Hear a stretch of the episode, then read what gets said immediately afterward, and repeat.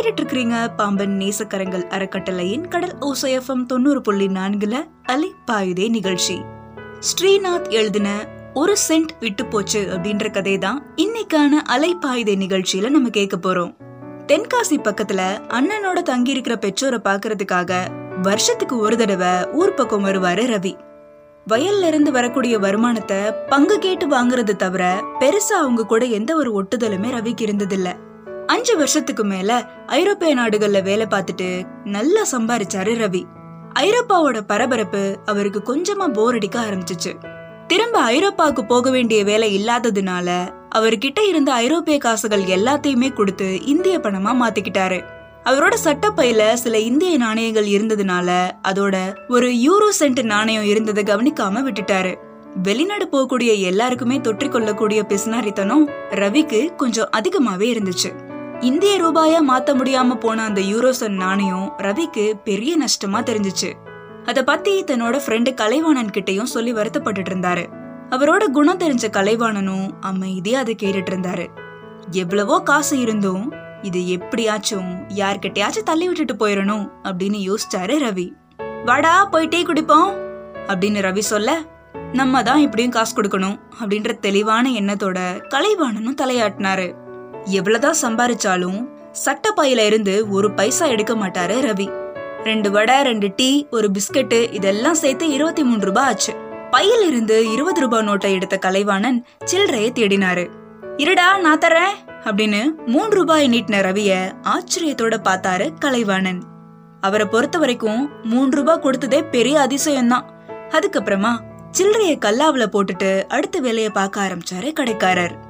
இன்னும் கொஞ்ச நேரம் கலைவாணன் கூட பேசினதுக்கு அப்புறமா தென்காசிக்கு போனாரு ரவி. வீட்ல நல்லா சாப்பிட்டு தூங்கி எந்திரிச்சு வயல் கணக்குகள் எல்லாம் கேட்டு பணத்தை வாங்கி பக்கத்துல இருந்த கிராமத்துல திருவிழா நடக்கிறத பத்தி தெரிஞ்சுக்கிட்டு அந்த திருவிழாவுக்கு போகவும் முடிவு பண்ணாரு ரவி. அது ஒரு சின்ன அழகான கிராமம். ஊருக்குள்ள நுழையும் போதே அழகான கண்மாய் வரவேற்றுச்சு வீசின தென்றல் காத்த அனுபவிச்சபடியே நடந்தாரு ரவி. ஒன்பது நாள் திருவிழா. ஊரே விழா கோலமா இருந்துச்சு. சார் உங்களோட வாழ்க்கையில முக்கியமான கட்டத்துல நீங்க இருக்கீங்க. கைரேக பார்த்தா புட்டு புட்டு வச்சிருவேன் சார். வாங்க சார் வாங்க அப்படின்னு கூப்பிட்டாரு ஒரு ஜோசியக்காரரு. நம்பிக்கை இல்லாட்டாலும் என்னதான் சொல்றான்னு கேப்போமே அப்படின்னு நினைச்சபடியே சரி சொல்லுங்க அப்படின்னு சொன்னாரு ரவி. ஆலமரத்தடியில உட்காந்து ரவியோட கைரேகைய ஜோசியக்காரரு ஆராய ஆரம்பிச்சாரு. சார் நான் எதுவும் கற்பனை பண்ணி சொல்லல. மூணு தலைமுறையா தொழில் பண்றவன். நாணயம் எனக்கு ரொம்ப முக்கியம். உள்ளத சொல்றேன் கேட்டுக்கோங்க. அப்புறமா நீங்களா பார்த்து கொடுக்கறத கொடுங்க அப்படின்னு சொன்னாரு ஜோசியக்காரரு. நீங்க கடும் உழைப்பால பல கஷ்டங்களை தாண்டி உயர்ந்தவர் அப்படின்னு அந்த ஜோசியக்காரர் சொன்ன முதல் வரியே ரவிய முழுக்க நம்ப வச்சுச்சு.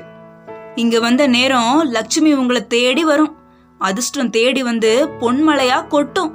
உங்களை வாழ்க்கையில பெரிய இடத்துக்கு அது அழைச்சிட்டு போகும். உங்களுக்கு இனி நல்ல நேரம் இருக்கிறது தெளிவா தெரியுது. கிடைக்கிற வாய்ப்பை தவற விடாதீங்க. லட்சுமி என்னைக்காவது தான் கதவை தட்டுவா. சாந்தி சாந்தி ஓம் சாந்தி அப்படின்னு சொல்லி முடிச்சாரு அந்த ஜோசியக்காரரு. அதுக்கப்புறமா கையில இருந்த பணத்துல இருபது ரூபாயை கொடுத்துட்டு அங்கிருந்து நகர்ந்து போனாரு ரவி. அந்த ஜோசியக்காரரும் கை கூப்பி விலகினாரு. ரவி ஐயனார் கோவிலையும் அது பக்கத்திலே இருந்த பெருமாள் கோவிலையும் பார்த்துட்டு அங்கே கொடுத்த பொங்கலையும் சாப்பிட்டுட்டு கொஞ்ச நேரம் அங்க இருந்த மரத்துல சாஞ்சுக்கிட்டாரு ரவி. மர நிழல்ல ரவி ஓய்வெடுத்துட்டு இருக்கிற சமயம் பார்த்து துண்டை வீசினபடியே சுபா வெயில் மண்டைய பொழக்குது அப்படின்னு சொல்லிட்டு ஒருத்தர் வந்து உட்கார்ந்தாரு. அதுக்கு ஆமா ஆலமரம் இருக்கிறதுனால இங்க அவ்வளவா தெரியல. அப்படின்னு சொன்னாரு ரவி. அப்புறம் அவரோட முகம் வாட்டமா இருக்கிறத பார்த்து என்னாச்சு? திருவிழா நாள்ல கவலையா இருக்கீங்க? அப்படின்னு ரவி யதார்த்தமா கேட்க ஒரே பொண்ணு தம்பி. ரொம்ப நாள் கழிச்சு இப்பதான் வர அமைஞ்சிருக்கு. கல்யாணத்துக்கு அஞ்சு லட்சம் ரூபாய் செலவாகும். கையில காசு இல்ல. ஆனா மூணு சென்ட் நிலம் இருக்கு. வித்தா பதினஞ்சு லட்சம் போகும். ஆனா இப்போ என் நிலைமையில எட்டு லட்சம் ரூபாய்க்கு கூட விற்க தயாரா இருக்கேன் தம்பி.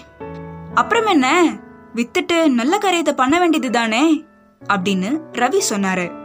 அட எங்க தம்பி? விக்கிறேன்னு தெரிஞ்சா எல்லாரும் எனக்கு எனக்குன்னு வருவாங்க. ஆனா இந்த ஊர்ல முழு பணத்தை கொடுத்து வாங்க யாருமே இல்ல தம்பி. எல்லாருமே கடன் தான் சொல்லுவாங்க. உள்ளூர்ல இருந்துட்டு முடியாதுன்னு சொல்ல முடியாது. எல்லாம் உறவு முறைங்க. தர்ம சங்கடமா வேற இருக்கும். ஐயனாரப்பன் தான் வழிய காட்டணும். அப்படின்னு வானத்தை அண்ணாந்து பார்த்தாரு அந்த நபர்.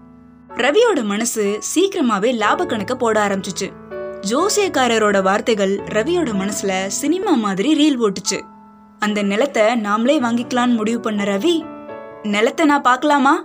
பிடிச்சிருந்தா நானே வாங்கிக்கிறேன் அப்படின்னு சொன்னாரு. எனக்கு மொத்த பணமும் கையில வேணும் தம்பி. அதுவும் உடனே வேணும். தருவீங்களா? அப்படின்னு சொன்னாரு அந்த நபர். கொஞ்ச நேரத்திலேயே ரவியை கூட்டிட்டு போய் இதான் தம்பி நிலம். இந்த ஊர்ல சென்ட் நிலம் அஞ்சு லட்சம் வரைக்குமே இது போகும். அவசரத்துக்கு மூணு லட்சத்துக்கு விற்க தயார் அப்படின்னு முக மலர்ச்சியோட சொன்னாரு அந்த நபர். ஏழு லட்சம்னா நான் உடனே கொடுத்துருவேன். ஆனா ஒன்பது லட்சம்னு சொல்றீங்களே அதான் யோசிக்க வேண்டியதா இருக்கு அப்படின்னு ரவி சொல்ல யோசிச்சு பாருங்க தம்பி ரொம்ப ராசியான நிலம். சரி ரெண்டு பேருக்குமே வேணாம். எட்டு லட்சத்துக்கு முடிச்சிருவோம். ஆனா எனக்கு கையில காசு வேணும் அப்படின்னு சொன்னாரு அந்த நபர். கொஞ்சம் யோசிக்கிறது மாதிரி பாவனை பண்ணி சரி முடிச்சுக்குவோம் அப்படின்னு சொன்னாரு ரவி. சந்தோஷம் தம்பி நான் ஆக வேண்டியதை பாக்குறேன் அப்படின்னு அந்த நபர் சொன்னாரு. நேரம் வந்தா கூடி வரும்ன்றது உண்மைதான் அப்படின்னு ரவிக்கு தோணுச்சு. நிலத்தை வாங்கி விற்கக்கூடிய வழிமுறைகள் ஓரளவுக்கு ரவிக்கு தெரிஞ்சிருந்ததுனால அவர் காட்டின ஆவணங்கள் எல்லாத்தையுமே பார்த்தாரு. அதுலயுமே எல்லாமே சரியா இருந்துச்சு. அது அவரோட நிலம்தான். அளவும் அதுல சரியா குறிக்கப்பட்டிருந்துச்சு. ஒரு வாரத்துல ரொம்ப சீக்கிரமா எல்லா காரியங்களுமே நடந்துச்சு. நிலத்தை வித்தாருல அந்த நபர் அவரோட குடும்பமே நீங்க எங்களை சரியான நேரத்துல காப்பாத்தினீங்க அப்படின்னு சொல்லி வாசல் வரைக்குமே வந்து வழி அனுப்பி வச்சாங்க. அத பார்த்து ரவி ரொம்ப நெகிழ்ந்து போனாரு. ஒரு மாசத்துக்கு அப்புறமா இந்த நிலத்தை வேறு ஒருத்தருக்கு விக்கிறதுக்கு முடிவு பண்ணாரு ரவி. அது பத்தின விவரத்தை தெரிஞ்சுக்கிறதுக்காக ரெஜிஸ்டர் ஆபீஸ் போய் முனுசாமி அப்படின்ற நபரை தேடினாரு ரவி. ஆனா அவர் அவரோட கண்ணுல படவே இல்ல. அங்கிருந்த ஒருத்தர் யாரு தம்பி? என்ன வேணும்? அப்படின்னு கேட்டாரு. முனுசாமி சார பார்க்க வந்திருக்கேன். அவருக்கு என்ன நல்லா தெரியும் அப்படின்னு சொன்னாரு ரவி. ஓ சுருட்ட முடி முனுசாமியா? அவன் ஆபீஸ்ல வேலை பார்க்கல தம்பி. அவன் புரோக்கர். சரி விஷயம் என்னன்னு சொல்லுங்க அப்படின்னு சொன்னாரு அந்த அலுவலக நபர். இந்த நிலத்தை போன மாசம் தான் வாங்கினேன். இதை விக்கிறதுக்கு என்ன நடைமுறைகள் இருக்குன்னு தெரிஞ்சுட்டு போலான்னு தான் வந்தேன். எப்ப வேணாலும் வாங்க தம்பி நானே வித்து தரேன் அப்படின்னு அவர் சொன்னாரு. அப்படின்னு சொன்னாரு ரவி. அந்த ஃபைல்ஸ் எல்லாம் வாங்கி பார்த்தாரு அந்த அலுவலக நபர். படிச்சுட்டு சிரிச்ச அவரு ஓ அந்த இளிச்சவாய நீங்க தானா இதுல நடுவுல இருக்கிற ஒரு சென்ட் நில வழியா அரசாங்கம் ரோடு போட முடிவு பண்ணிருக்கு. இது சரியான அனுமதி இல்லாத நிலம். கேட்டா கேட்ட விலைக்கு கொடுக்க வேண்டியிருக்கும். மொத்தத்துல உங்க நிலம் ரெண்டு சென்ட் தானே நினைச்சுக்கோங்க. இங்க ஒரு சென்ட் மூணு லட்சம் வரைக்கும் போகுது. ஆறு லட்சத்துக்கு நீங்க விக்கலாம். ஆனா பிரிஞ்சு கிடக்கிற இந்த ரெண்டு சென்ட் நிலத்தை விக்கிறது அவ்வளோ ஈஸி கிடையாது. அவனுங்க ஃப்ராடு பசங்க சார். நிலத்தை ராசின்னு சொல்றதுக்கு ஜோசியக்காரன்ல இருந்து ஆள் பிடிச்சு வச்சிருப்பானுங்க. சரியா செஞ்சா உங்களை யார் ஏமாத்த முடியும்? பேராசை யாரை தான் சார் விட்டுச்சு? அப்படின்னு சொல்லிட்டு அந்த அலுவலக நபர் அங்கிருந்து போயிட்டாரு. சில நொடிகள் சிலையாவே நின்ன ரவி ஊருக்குள்ள போய் தேடினப்பதான் நிலத்தை ரவி கிட்ட வித்தவரோட வீடு பூட்டி கிடந்தது தெரிஞ்சுச்சு. மனசொடிஞ்சு ஊரை விட்டு கிளம்பினப்போ ரவியோட கண்ணுல பட்டுச்சு கண்மாய். அந்த கரையில கொஞ்ச நொடிகள் அமர்ந்தபடியே தண்ணீர்ல தெரிஞ்ச தன்னோட பிம்பத்தை பார்த்தாரு ரவி. மூணு செண்டுல நடுவுல இருக்கிறது செல்லாதான் அப்படின்னு திரும்ப திரும்ப அவரோட வாய் முணுமுணுக்க ஆரம்பிச்சிச்சு. அவரோட மனக்கண்ணுல டீ கடையில மூணு ரூபாய் சில்லறைக்கு ரெண்டு ஒரு ரூபா காயின்ஸுக்கு நடுவுல அவர் வச்சு கொடுத்த ஒரு யூரோசன் நாணயம் தான் மெல்ல விரிஞ்சு பெருசா தெரிஞ்சுச்சு.